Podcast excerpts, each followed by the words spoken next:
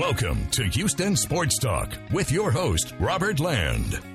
Thanks for checking into the best Houston sports podcast. Robert Long with Sports Radio 610, Sean Bajani. We welcome back NFL draft expert Joe DeLeone, who hosts the Bleav in NFL Draft Prospects podcast with Ryan Roberts. Great to have you back, Joe. And please, please tell us who the Panthers and Texans are taking 1-2, because I'm tired of the suspense. Yeah, the suspense is really starting to kill me as well. And I one thing I can say with whoever goes at number one, I really do Bleav is going to set shockwaves for those top five picks and who might potentially trade up to that three spot. How everything is going to shape out is going to depend on what the Carolina Panthers do.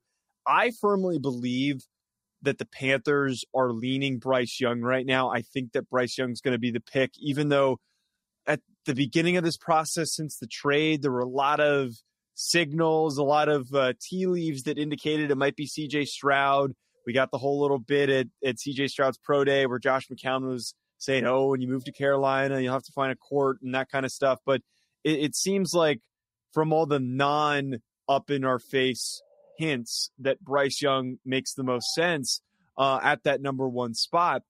For that, then for the Houston Texans, it opens up, I think, an easier door for them, because from what I've heard, the Texans weren't that excited by Bryce Young's size. They weren't the biggest fans of the fact that he is undersized, and they were a little bit concerned by that. So I really think that it's a battle right now between Will Levis and CJ Stroud, depending on who's available. Big reason why they would like Will Levis is because of the physical profile he brings to the position. He's built like a linebacker. We all saw how cut up he was in his after his training pictures that he put out. And then CJ Stroud, we know, is the most natural passer in this draft class. So I think either of those guys are going to set up the Texans for potentially a great future at the quarterback position. It's really an interesting breakdown. You know, that was one of the more unique ways that I've heard anybody break those, few quarterbacks down. You know, I spent all day talking about this, and I'm intrigued because over the course of the last 3 days, the reports have really started to heat up. You know, we've gone from Bryce Young to CJ Stroud. Now, Anthony Richardson's in the mix, if you Bleav anything about the Tony Pauline report from last Friday, where, hey, Richardson's a right guy, and in-house it seems to be Stroud with the Carolina Panthers. But Vegas and everybody else is saying Bryce Young, and then you just pointed out the Josh McCown, audio. So it's really interesting. I got a question for you, Joe. You know, as you look at these quarterbacks, like really just on surface level, you know, what we saw from them in college, but then to, you know, what Bobby Slowick or Frank Reich or, you know, these other offensive coordinators demand with the system that they're going to run. Is Bryce Young the best fit for Frank Reich in Carolina? Is CJ Stroud a really good fit for the Houston Texans if, in fact, the draft breaks like we think?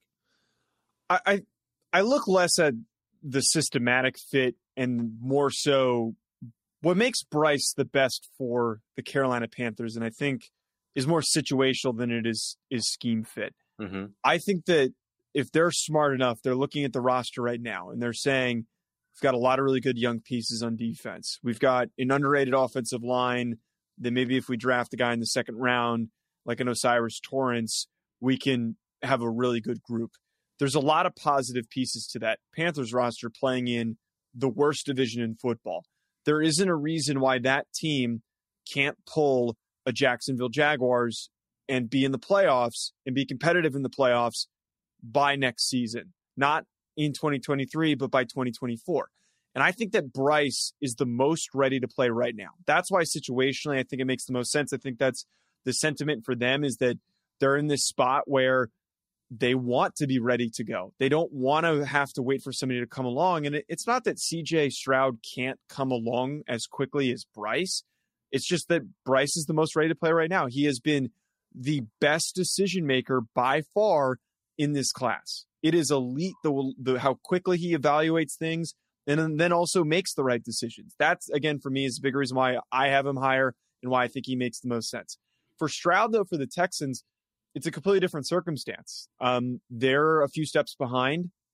They're playing in a division that is probably going to be tough to beat. And there's a Jacksonville Jaguars team at the top of the division that is going to be the very hard, young, explosive team for them to have to catch up to. So for a team that's got a lot more roster holes, I look at CJ Stroud and I think very natural thrower of the football, but he's coming from an offense that a lot of that doesn't translate to the next level. It's a lot of one read and go. And we saw a lot of issues with CJ that when that first read didn't open up, he was indecisive. He held the ball too long. He made wrong decisions. He took sacks. And I think for a player like that, that fits a little better for the Texans, where if the team's bad, let him go through the motions, let him deal with the issues, let him learn on the job. And then eventually he'll be caught up in maybe 2 or 3 years, and he'll be playing at that high level that many people expect him to be able to get to. Assuming they've drafted a quarterback with the first pick, who will be the best options for the Texans, Joe, at the 12th pick? And I'm talking about probably pass rusher or wide receiver in that position, because it looks like that's where their needs are. Admittedly, to address the wide receiver point, I'd wait until the second round to address wide receiver. I think this receiver class is decent. It's not anywhere near as good as what we've seen in the past. I don't think that there is an alpha dog in the group. I don't think there is somebody worthy of them selecting as high as 12. There are going to be a lot of really good players on day 2 that they can take that are going to be great secondary and tertiary options to pay attention to in the second round. But at that 12 spot, I'm going to be paying close attention to guys like Will McDonald from Iowa State. You mentioned that edge position being really critical, and there's a lot of good players that are going to fit in that spot from this edge class. I look at Miles Murphy from Clemson, who might still be on the board. I look at Lucas Van Ness from Iowa, who maybe slides a little bit and is still on the board. I don't think Tyree Wilson's going to be there. I think he's going to go really early. There's a lot of buzz for him right now because of his physical profile, but any of those edge prospects are going to be available. Maybe they want to address corner. Guys like Joey Porter Jr., Christian Gonzalez could be out there and on the table for them to select that spot. If they wanted to bolster the offensive line, there's a lot of really good tackles like Darnell Wright, very good football player. I think that their best direction is for them to maybe go edge at that spot, as you've mentioned, because there's just so many great names. You know, we talk a lot about the number 2 pick, and I think sometimes we forget about the 12th pick. That's why I appreciated the question from Robert there. If, in fact, Bryce Young selected number 1, is there a scenario that you see where the Texans do trade back from number 2? Or is there a scenario that you see if they do get their quarterback at the number 2 spot, or even Will Anderson, let's just say, they trade back from the 12? I actually would argue that trading back from the 12 could be very advantageous for them. Any of these teams that have these extra picks, I think you should always leave the phone lines open for anyone to move up. And that is actually a really advantageous spot to be at 12, because if somebody really likes Hendon Hooker and they want to rush up and go get him, and they don't want to wait until the 20s to take him, I think that they could really take advantage of, like, maybe a team like the Buccaneers or the Washington Commanders that need a little bit of a boost in their quarterback room to come up and get Hendon Hooker. I don't think they should trade out of 2, though. I really Bleav that it's a lot more rare than I think a lot of people anticipate to be picking in this spot, and to be at number 2 where you get to pick whatever quarterback you want. And especially the fact that there's no unanimous top quarterback this year. There's a lot of deliberation on who could be the best quarterback in the class. So very likely, as I mentioned earlier, they seem to have some preferences on guys with size. If Bryce is off the board, they might still have their number 1 guy. And you can't miss out on that unless somebody offers a ridiculous package, which I don't think will happen. I think you got to stay pat, stick at that spot, and pull the trigger on whichever quarterback you're the most in love with is the top guy on your board. I'd be shocked if they don't take a center at some point in this draft, Joe, and I doubt they take a center with the 33rd pick. So I'm guessing they grab one in the 3rd round, either with the 65th pick or the 73rd pick. I'm also guessing they need a more zone scheme center with Slovic's offense. Who do you like in the 3rd round, high 3rd round as a center? Yeah, just a couple names that come to mind. The center class, first of all, is a lot of really good depth, and there's a lot of players that I think can plug in to be high-level starters. I think John Michael Schmitz has been a big name in this class, and I don't know if he's really up to that first-round billing that some people have painted him as, but still somebody who can step in as a starter, could go somewhere in the 2nd or 3rd round. Luke Whippler and Joe Tippmann, the 2 younger guys, Tippmann from Wisconsin, Ohio State for Whippler, are 2 to pay attention to in the 3rd round. I also I have Ricky Stromberg ranked as my number one center in this class. I think that he is a really smart, experienced player, an older prospect.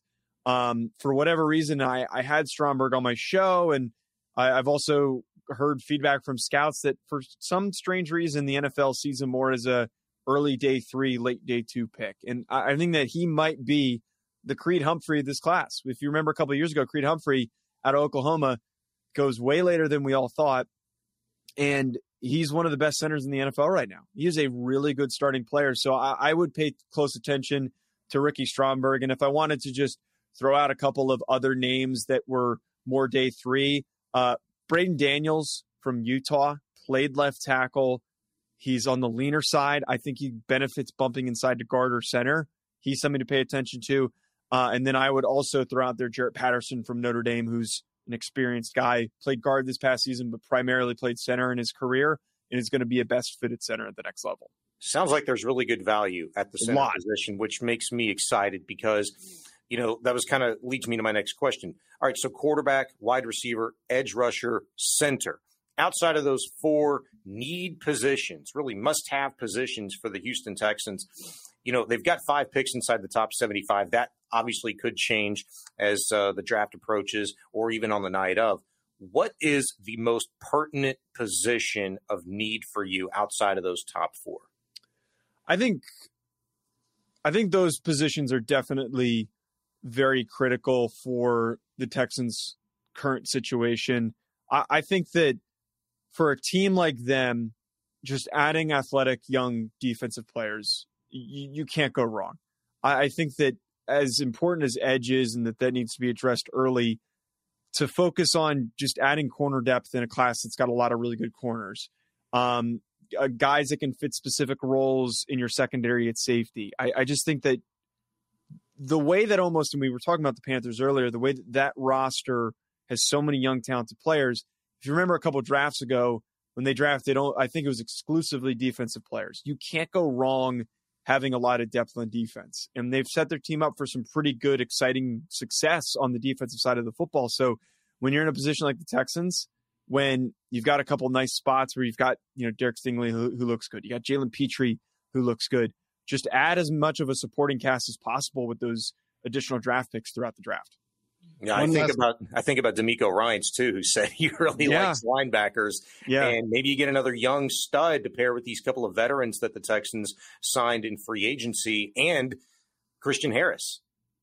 Yeah, and this linebacker class has some quality depth as well. And there's some players that I really like. I think that Diane Henley from Washington State is somebody I graded as a 3rd round pick who could fit nicely with this defense for DeMeco Ryans. He's an older prospect, but a good athlete, so that would fit along the lines of what Ryans likes. I think someone like the Marvin Overshone or Owen Popo a little bit later on. But I do think that exactly to the point, we look at how the 49ers built their roster. They built it by just drafting a lot of key depth pieces that ended up stepping up. And like Fred Turner, I don't know why I'm blanking on Fred Warner. Fred Warner, oh my God, yeah. I don't know why that's been a long day. Fred Warner wasn't an early draft pick. He was a 3rd round draft pick out of BYU, and he ended up being a really good player. So, again, they might get value from a guy like that. I had one last quarterback question because Bryce Young had the highest S2 cognition score, and this was sort of got out there, Joe, of this class of quarterbacks. And the S2 measures processing. It's become the gold standard for some organizations from what I've read, and among the higher S2 scores in the recent years, Mahomes, Josh Allen, Joe Burrow, Brock Purdy, even last year had a great one, and that was a guy that DeMeco got a chance to look up close. Have you heard any rumblings about other QB scores in this class, and is this stuff that's ever going to get out, do you think, before we get to the draft? I haven't really heard much about any of the other scores. I did see that leaked information on Bryce Young's score, but it makes sense why there's importance for that. You want those guys to test well, and it doesn't surprise me that Bryce was the best tester in that category. Again, my big support for why I love Bryce Young is the rapid decision-making. He does not hesitate, and he always knows what he wants to do with the football and finds the best possible scenario to produce yards. And I just That makes a lot of sense to me. But no, I have not heard any of the other scores coming out. I think that scores like that, especially having it leaked for Bryce, that maybe some other prospects and their agents would be trying to hold it a little closer to their chest. And it actually wouldn't surprise me if maybe Bryce's agent leaked that just for the sake of having that out there. And like, hey, we all know how smart Bryce is. Let's start paying attention to it. Well, it's always a pleasure having you on the show. I know you got to run, but we want to catch up with you in a few weeks after the draft and see what you think. But great stuff. NFL Draft Prospects Podcast. It's at Joe DeLeone. If anybody wants to follow you on Twitter and see what's going on with you and Ryan Roberts over there. Thanks so much, man. Of course. Thanks for having me. I'll be sure to hop back on after the draft and looking forward to seeing what the Texans do. And I'm sure they're going to have another great draft class like they did last year. Thanks, Joe. Good stuff, man. Hey, great stuff from Joe there, Sean. And I tell you, it's coming up faster than you know. And I just want to get the suspense over with. Like I said, what are the Panthers going to do already? Yeah. And, you know, that's the thing that, you know, starting to drive a lot of people crazy. And that's why I brought that up with Joe is, you know, people were pointing on Friday, I think it was, to the Vegas odds lines. And I think it was Thursday, actually, you know, where Stroud kind of came back up and they were co-favorites at like minus 195, according to Vegas. Well, just as soon as that story came out, like Thursday evening, I think it was Stroud that overtook Bryce Young again. And, you know, it's like, oh, well, there must be some report out there. Vegas knows something. You and I always talk about that. How about just the money? You know, the odds lines, the lines are moving because money's moving. And money at this point is going to move that more than any sort of information. I mean, just the Tony Pauline piece that I referenced that came out Friday versus, you know, now this audio surfacing of McCown and what he said about Bryce Young. At this point, we've gone through everybody. So it's driving us all crazy. And in talking about it today with Clint Sterner, who I did the show with on Sports Radio 610, you know, he made a really good point. He's like, you know, more times than not, it generally comes back to with how we started and what was the feeling when we started talking about the draft. Who was the favorite? It was Bryce Young. You know, the eye don't lie. You know, the guy's a baller. It's easy to identify. And it maybe kind of contradicts what Joe said a little bit, or maybe you'd mentioned it, that there's no real clear favorite here. You know, there's no consensus, number one. Well, I thought for a short time, you know, right after the college football season ended, I know Stroud had the game that he did against Georgia, but I mean, felt like it was Bryce Young. And I think at the end of the day, unfortunately for the Texans, good for the Panthers, but it comes back down to Bryce Young. And the real question is for a Texans fan is, are you sold on CJ Stroud? And if you're not, then maybe trading back is an option for you, or, you know, selecting Will Anderson, you know, the impact player next to Bryce Young that people feel like is going to be of most importance and can make an immediate impact for their team in this league in 2023. All right, I'm going to make some predictions, and I'm not going to predict players because I'm terrible at that, but I'm just going to make position predictions based on, I think, what Joe says, but also what my gut feeling was to begin with. I feel like the Texans are going to take a quarterback at number 2, which that's not a major out on a limb type prediction, but let's go to number 12. I agree with Joe. I think it's going to be defensive end or defensive tackle. That's the selection position wise at number 12. And then the first pick in the third round, my guess is they could go with wide receiver. And I'll hedge my bets a little bit. They could also go with somebody at the other position that they don't get, either defensive tackle or defensive end, pass rusher type guy at that pick. And then in the third round, I've said this all along, and maybe I'm going to be wrong, but center is going to be in the third round somewhere. And then with the other third round pick, that's the time where you can pick up the linebacker that they need to get opposite Christian Harris. They've already, you know, drafted one linebacker. They need to get another linebacker that can stop the run. It's a long-term guy. I mean, I know they've picked up some guys in free agency, but we need some long-term answer at linebacker, and that's what I'm guessing for the first three rounds. What do you think? It's going to be pretty boring if you were looking for me to disagree with you. Maybe I don't remember your first three picks, but I think you'd mentioned quarterback, edge, receiver, and then who was your first pick in the third round? What position? The third round, I don't know who's going to be first, but I think one of those picks is going to be center. Yeah, center, and one pick's going to be one linebacker. I can't disagree with that, and I think linebacker is going to be taken fairly high, like in third round. That's why I wanted to kind of get that last question in, to Joe, because he was talking about secondary and things like that, and we'd already mentioned quarterback, receiver, and center, and edge. I think those are the four most important positions to address for the Texans in this draft.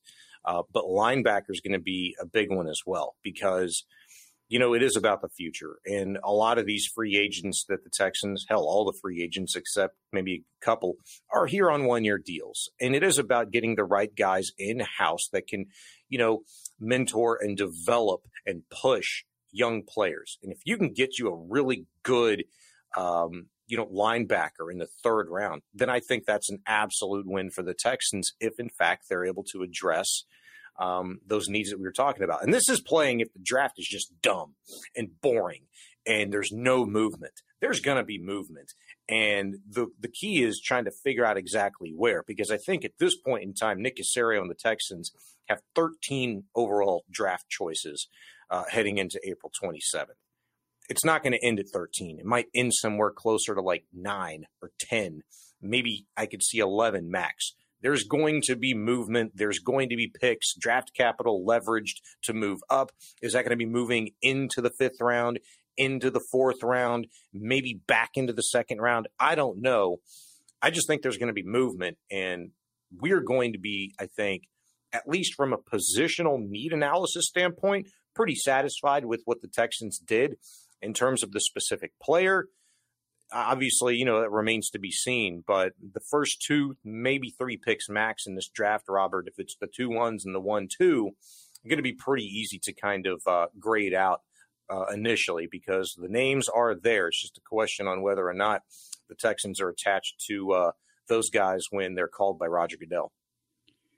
I don't want to go into too much depth on the Rockets, because the Silas news is not exactly news that he is on. If you want to, I've been hot on that crap all day, dude. I mean, I have been on fire with this Rockets thing. I know Silas ain't the story, but go ahead. I'll let you lead into it. Yeah. I mean, to me, there's not much that's been this story. I mean, all this stuff about Rafael Stone and what he's doing behind the scenes, that's been out there. We've discussed that. I've talked about that with Frank. That's not news to us either. I think if you're looking for the fact that it's finally out there, it's a good thing. We've said it. Me and Frank have said it pretty much for the last 2 months, especially Frank. I've let him go on about this. But look, Sean, this is a make or break season for Rafael Stone coming up. His job is now 100% on the line. He delayed his own departure by keeping Silas an extra year. He delayed it at least a year. Now, it's all on him. And the coaches that I'm hearing being rumored are good candidates, except maybe like a Scotty Brooks or a James Borrego that excites literally nobody of the Rockets fan base. But most of the rest of these coaches are coaches that we've discussed, whether it's Frank Vogel or Nick Nurse or Ime Udoka. All these names are good names, Sean, but you better get it right. And you better get these moves in the offseason right, because there's some major stuff that they need to accomplish this offseason to shore up this roster and to make this look like a real basketball team next year. I don't know what you guys discuss on a regular basis in terms of these potential coaching candidates. Not potential anymore. They're coaching candidates. But in regards to Ime Udoka, I mean, you can scratch him off the list as far as I'm concerned. I just don't think the Rockets would consider him, just given the situation that he's put himself in over the course of the last year, being suspended because of that issue in Boston. Frank Vogel, Scotty Brooks. I heard somebody mention Sam Cassell. I haven't seen it printed. I haven't seen it according to sources, but I would presume that his name pops up somewhere along the lines. How serious of a candidate, I don't know, but obviously just because of the Rocket connection. Adrian Griffin, Nick Nurse. I don't know if you mentioned him. I don't know how possible that is, but because he still has 1 year remaining on his deal in Toronto. No, Nick Nurse is like the number. I would say at this point he's the number one guy, because he was with the Rockets a decade ago. There is a relationship with some of the people in the Rockets organization. I mean, you look at the general manager, Rafael Stone. He has been here for a long time. He knew Nick Nurse. They have a relationship, number one. Number two, Nick Nurse has told Toronto that he is considering his future. So, you know, he might not be in Toronto. And I think maybe his voice has run out in the room a little bit. He's been there as a head coach for 5 years. He's been in the organization for 10 years. Yep. It maybe just be looking that they're looking for a new voice. I would say Nick Nurse at the moment, and nobody's been interviewed yet. We have no, you know, anything except names maybe out there. But I would say Nick Nurse is number one. Ime Udoka, I cannot take out unless the Rockets say he's not a candidate, because this guy just went to the finals and I don't know what happened. And we still don't know what happened in reality. And they would have to vet him. But let me just say, he's going to be out there for any team that's looking for a coach in this offseason, because he took a team to a finals. He's got Popovich roots. I mean, this guy is considered whatever happened to him off the court, he's considered great on the court. And, you know, what came out was very little a year ago about what happened to him, or a few months ago was very little. So we don't know much of the details other than he was in some sort of relationship, consensual, supposedly, with somebody in the Celtics organization that they didn't deem appropriate. Yeah. And look, I didn't know that little bit about Nurse in terms of what he's vocalized to the Raptors about considering his options. So, I mean, that's good. And he would be, you know, maybe not number one for me, maybe close. I have to think a little bit more about it. But a lot of these coaches do come from a pretty good, background. They've worked with some really good guys like Adrian Griffin, for instance. I was looking back into his history. You know, he's been Raptors assistant for 5 years. He's 48 years old. He's worked for 5 different organizations under Nurse in Toronto. He's worked under Billy Donovan, Scott Skiles a couple of times, Tom Thibodeau, some really good coaches. And to me, 5 coaches over the course of his long, lengthy, assistant coaching career. Yeah, but here's the deal. When you say all that, you go me, oh, he coached with all these great assistant coaches and all. We just did that in Silas. And really, if you ask him, come on, no. Now, I get it. But you could talk about Silas all you want to. He may never be a very good coach. He might just be like a really good assistant coach. However, that guy was brought here on purpose to fail. Well, no, at the time that he was hired, I know Harden was still here, but they saw that coming down, man. No, I don't know if they did see that coming. I don't. Nah. That is, it's never been told it's never been out there that they did see that coming, and they did know that happened way, way too fast, man. And I'm at the point. The thing that made me, I got a certain type of feeling about this article that came out in The Athletic specifically, because a lot of the stuff that should have been in there, wasn't in there. Because doubling down, Rafael Stone, how he managed to stand up there for 30 minutes today and, not crack a smile and say a lot of this culture crap, talk this way about Silas without, with keeping a straight face. I mean, it was laughable to me. I mean, he was set up to fail. And, that part today where he's like, well, the new coach is going to come in, unlike Stephen, absolutely knowing the situation. Yeah, Stephen might not have known everything that he was inheriting, but the culture that existed before probably wasn't too far off from the culture that existed under Stephen Silas. And I find it really difficult to believe that you can blame Stephen Silas for the culture created more so than you can Rafael Stone, who didn't do any of the things that The Athletic cited that Rafael Stone needed from a head coach in that particular time. And I quote, I'll read you. This was the most damning line for me to Stone, a frustrated owner who's not afraid to make necessary changes. They know Tillman is not going to be in that position to make swift changes at this point in time. When's the last time you had a fired coach meet the next day with the general manager to talk about his firing? General manager ain't going nowhere. That means Rafael Stone is going to be here to make franchise-altering decisions in free agency, lottery draft picks, and hiring a new head coach. Where's the accountability for Stone? And for Stone, needing a head coach to inspire a young group of players to compete at a high level, to do so together and improve along the way, how much of that happened? And how much did he allow that to happen? Stopping practices, conniving behind the scenes, calling coaches' names in front of the players. Like, that's not a good culture. That's not somebody you're excited to work with every day. That's not somebody you want to take life lessons from. Maybe because, you know, I don't know what this says about Silas. I don't want to, you know, mischaracterize him, but I think you really liked him, and you said all those things today in the press conference because he was an easy guy to step over. And that's what made me mad, is because you manipulated that situation the way that you did, and you've cost a franchise, you know, 3 seasons, you know, of watchability, of likability, and respectability in this league. Okay, I got to say this, because, and I've talked to Frank about this. There are two things that can be accurate at the same time. Silas was a terrible coach. He was awful. He was awful. Like, just as a head coach, he, yes, got walked over by Rafael Stone, but he let Rafael Stone walk over him and do the things that he did. And he didn't have to stick around. And I get it. Head coaching is good money. But you know what? If it was such a poisonous situation, you've been around the league for 20 years. Your dad's been around the league he was in the NBA for 50 years or 60 years before he passed away. This is a guy that's a veteran of the NBA. If it was that poisonous, that was that bad, either you put your foot down or you walk out the door and you save face. So that's number one. Rafael Stone, no way I'm letting him off the hook. I haven't let him off the hook. Me and Frank have not let him off the hook for any of this stuff. You know, he is absolutely a problem. What I can say, though, is, you know, the first 2 years, they had to be bad. There's no question. I don't think this year they had to be bad, although I understand it's two guys that could be franchise guys that you have at top of this draft. That is not normal that you have two guys that are this good at the top of a draft, period. Like, we're talking about Wemby, the best guy that everybody says since LeBron James in 20 years. But let me point this out.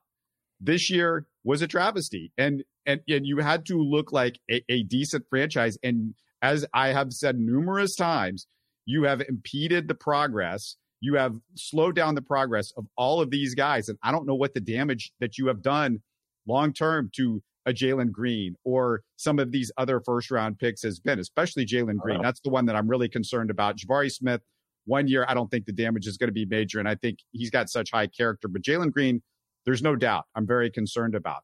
But as far as the big picture is concerned, he can make up for all of this with a good head coach hire pretty quickly, because they weren't going to win the championship this year. We all know that. If they get lucky and they get one of these 1-2 picks, boom, it all changes in a heartbeat. You get one of these guys at 1-2, and you hire a DeMeco Ryans type guy that gets the whole city excited, or that can change the course of things. It could all change overnight. And, you know, it doesn't, to me, do any favors for him, what he's done for Stephen, what he did to Stephen Silas. I am not a big fan of Rafael Stone as a human being and the way he's handled all of this. However, he can change a lot of the narrative around really, really quickly, and we'll see if he does. But that's by making the decision. But, you know, what's really going to change is the coach and the staff that come in. They're going to change the culture. Rafael's not going to change the culture. He can help by staying the hell out of the way. And I think if you're going to get a top-tier coach in the NBA, that's absolutely what's going to have to happen. And so I won't disagree with you there, but the new coach, whoever that is going to be charged with changing a lot and undertaking a lot and having to say so in terms of free agency acquisitions, spending, having the ability to spend the most money in free agency that you've had in almost a handful of years. You know, that's going to be on the coach. That's going to be on the staff with Rafael's input. Certainly. You and I talked about this the other night. I think, you know, there's no real damning aspect in terms of Rafael and his ability to identify and evaluate talent. But that's only part of the job. I disagree. I don't know how well he is at identifying talent, because, look, Jabari and Jalen, those were easy. Those were everybody's consensus at the top of the draft. I would agree with that. How many general managers wouldn't have made those picks? But it's all, you know, Şengün at 16. You know, the ability to create more draft capital. What are they going to have, like 7, 8 first-round picks from now until 2029? You know, something like that. Yeah, but here's the deal. Everybody talks about the Brooklyn picks and, oh, they did a good job with the Brooklyn picks. Well, the fact that they still are in charge of those Brooklyn picks, and this is like the time you got to get rid of them. If they don't get something out of those Brooklyn picks pretty quick, because to me, it's a mistake just to hold on to them and we're going to draft them, because you can't just keep drafting high first round picks or first round picks. You can't just keep doing that forever. You're going to have to start paying these guys, and you really need to start trading these assets in while they're still assets to get veterans in, which is something that I've said all along.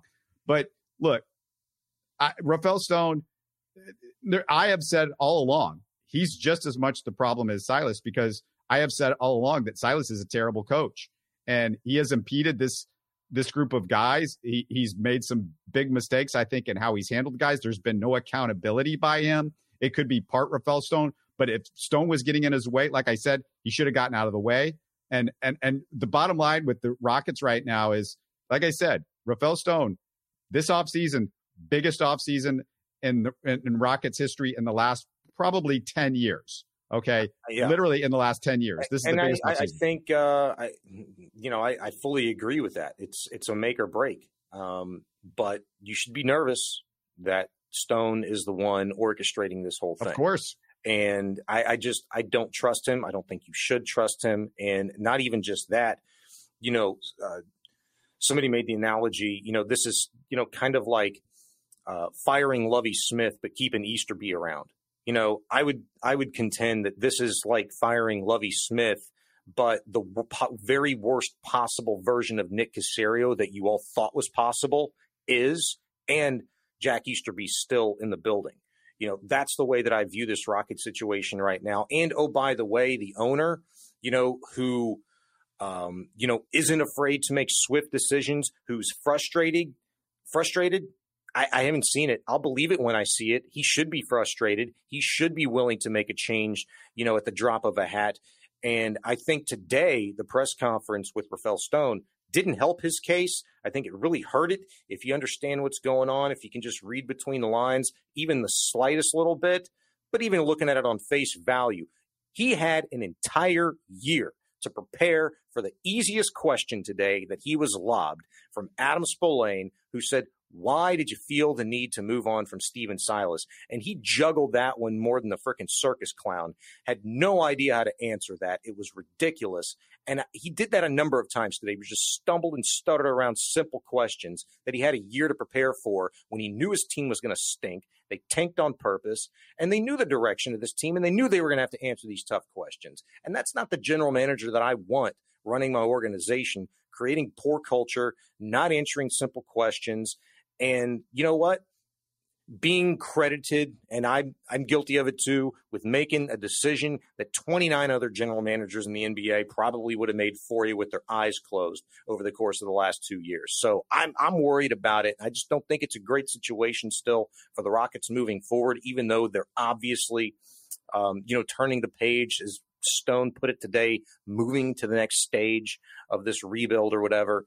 I hope for the best of the organization, because to be quite honest with you, I know there's a lot of red rowdies and like Rocket truthers out there and people that just Bleav Rocket red still. I used to be that way.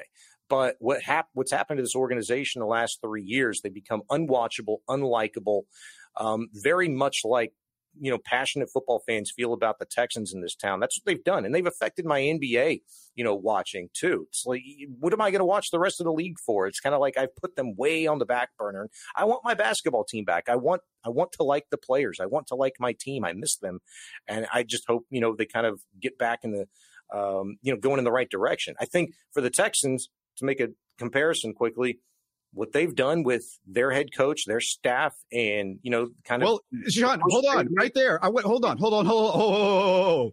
You just said everything you said about Rafael Stone, which you could have said the exact same thing about Nick Caserio until a few months ago when they got DeMeco Ryans, and now we potentially could get a quarterback that everybody's excited about at top two. If you get a top two guy and you get a head coach, these situations, let me just be clear to everybody out there, because you sound like you have some real venom against the Rockets, but this is exactly where the Texans were a few months ago. And that's my point. This is exactly just making that point.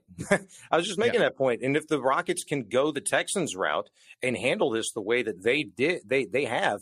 But you know what? Like, don't expect Rafael Stone to sound or say, words are cheap, actions are, where it's at. But Nick Caserio, and it, He was terrible too. It was awful. No. He's been awful at press conferences. He's like, hey, you know what? If I need to take a step back, you know, depending on who this head coach is, I need to take a step back, or I need to do this, you know, figure out a way to work things, and, you know, basically pandering for his job, you know, to Cal McNair, Hannah McNair, who's really taken the reins of this thing with the Texans, saying, hey, if I need to move out of the way, or if I'm not if I'm no longer needed here, fine. I don't ever expect Rafael Stone to say that, you know, to be that deprecating.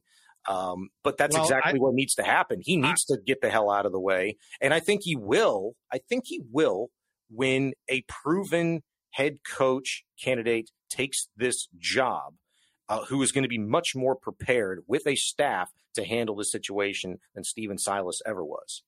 Yeah. And you just said it. It's about Tillman basically not putting the fear of God in him. And that's why he felt like he didn't have to get up there and say that. Whereas Nick Caserio did. And frankly, I don't know when Nick Caserio's job is actually going to be secure. We're a year from now, a few months from now, maybe a couple of months from now, maybe a month from now, we could be talking about the Texans moving on from Nick Caserio, because I don't think that relationship is all of that on solid footing after what he said at the press conference a few months ago. It comes down to the draft, right? I mean, this is a major draft for Nick Caserio, and you're right. I mean, the similarities are very in your face between these two organizations. You know, there are franchise-altering decisions that both of these general managers are going to have to make here in the short, upcoming months, weeks, you know, for the Texans particularly. But Caserio can extend, you know, this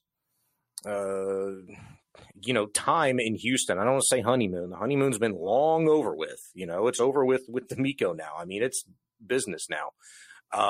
But he can certainly extend, I guess, the good graces that he's kind of gotten back into with Texan fans with a good draft.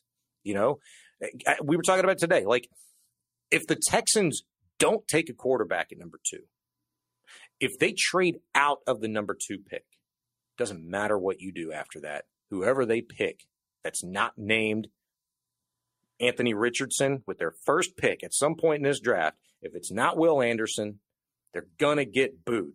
Just like J.J. Watt got booed in 2011. It's going to happen. And that ain't a good start. That ain't a good start to the most pivotal draft in franchise history for Nick Caserio and the Texans. And I don't think that's going to happen, but, you know, we got to wait and see. And just like I think Rafael Stone, you don't get Wemby, you don't get Scoot. Was it worth it? You know, the rebuild when you're dealing with 15 freaking dudes that you got to outfit every single night on a basketball team. Did it take 3 years for you to figure that out? You know, you're going to tank for a 14% chance of getting a generational talent. If it doesn't work out, if you don't get one of those two guys, was it worth it? And then Rafael Stone's butt should be on the chopping block. Yeah, look. The odds are they're not getting Wemby. It's an 86% chance. And so it comes down, I've said it all along, it comes down to what they do in the offseason. And, you know, when that doesn't happen, when the balls don't drop their way and they don't get Victor Wembanyama, this is where Rafael Stone, we're going to see if he really knows what he's doing or he doesn't, because they're going to have to start trading some draft picks for some veterans. You know, if James Harden is not the answer, but for some people, they're going to say James Harden's the answer. They'll get excited if James Harden is coming to Houston. I'm not. You know, we've said it over and over again. You and I, Frank, we've all said that would be terrible. But he's got all of these draft choices to play with. These Brooklyn picks, some picks of his own. He's going to have to start wheeling and dealing. He's going to have to figure out who should stay and who should go. And you start, you know, putting that into something and building together a team. And if you get the right head coach in, it changes everything. And look, I've said this over and over and over again. As bad as Rafael Stone has been, you bring in a really good point guard with the group of guys that are on this roster already and a coach that can actually knows what he's doing and knows how to coach, and these guys start taking it seriously instead of Club Med, which is what it's been there. These guys not, you know, really wanting to play defense and, you know, kind of putting in what I would consider half effort. Whatever they say, to me it looks like half effort. It's crap. But if that changes, that can change overnight, and it can change overnight how these guys look. You know, defense is number 1, 2, and 3 of the problem with the Rockets. And most of that is effort, but a lot of that is where these guys are on the court. And both of that can be changed with one head coach. And Same thing with DeMeco Ryans. Same deal. This is these organizations we keep talking about. They're almost identical at this point, and we'll see who, if either one of them have got it anywhere close to right in the next few months, because this is critical. I'll just say this. You know, Rafael Stone, whenever he took that general manager job, you know, people were talking about, you know, who the hell's Rafael Stone? Well, you know, he's actually a guy that worked really hard behind the scenes and was way more integral, you know, with Daryl Morey as a GM, never got a lot of the credit, but put a lot of these deals together, you know, evaluated the talent, you know, got these guys in relationships, whatever. Sure, he's a lawyer, helped orchestrate the sale of the franchise, you know, for Tillman. Okay, great. Probably part of the reason why he's still here, and maybe Tillman's so in on this whole thing with Rafael. I don't know, which again is bad news, but now's the time to prove it. All right. How valuable were you actually behind Daryl Morey? Now you're the dude. And you know what you don't have practice with over the course of the last 3 years, Rafael? It's working with a head coach and a staff to a common goal. You know, like, is it going to be Nick Nurse, Scotty Brooks, whoever, Sam Cassell? Like, if it's going to be a guy that's kind of been there, done that before, they're not going to take your crap. You're meddling. He doesn't know how to not meddle. He doesn't know how to work productively, you know, towards a common goal with a coach, a real coach, and a real staff that is trying to win with, you know, actual veteran players in here that aren't disgruntled, not named Eric Gordon, that you're going to go out and get with your $60 million this offseason. They're not going to sit around and take this crap either. They're going to look at it just like John Wall did when he was here. I just want to ball out and I want to win. And when you're not doing those things and you're standing in the way, that's going to be a problem. And I don't want to wait to get to that point to where it becomes a problem. He's either going to have to figure it out, flip the light switch, which I think he thinks he's going to do here. But it's, again, a wait and see. I think you need a really good coach to come in here, command a room, command young men. And, you know, I got a couple of favorites in mind. I'm anxious to be talking about that here in the coming days and weeks, to see who you think is the best fit here. But I hope whoever it is can take charge of not just that room, that locker room and the guys on the court, but take a little bit of charge of the front office as well, on at least who he's not going to let step over them. Yeah.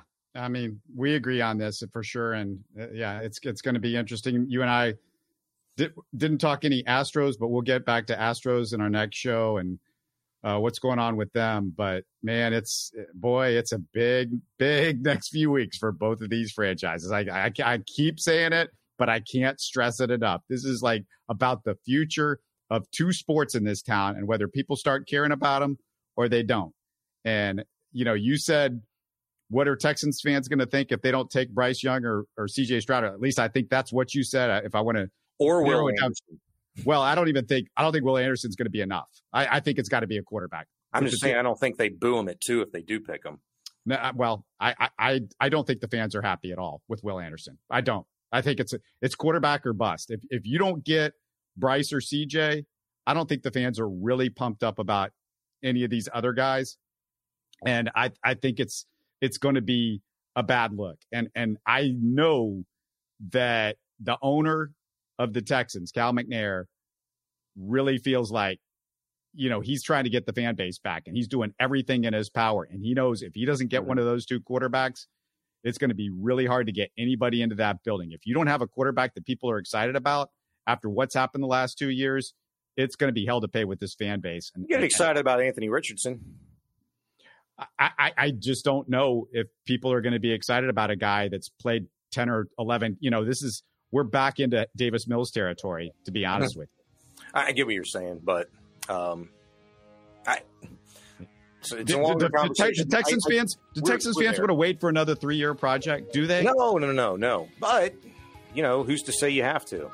You know, it's based on what we think we know now, which is usually at the end of the day, not very much. We'll have to wait and see. We'll see you guys on Thursday. Have a good one. You're listening to Houston Sports Talk. Hey, don't forget to support us by subscribing and commenting on YouTube. You can always listen to us on Spotify, Apple, or your favorite podcast app. Tell your friends about us and share our show links on social media. Spread the word, everybody. Thanks for listening.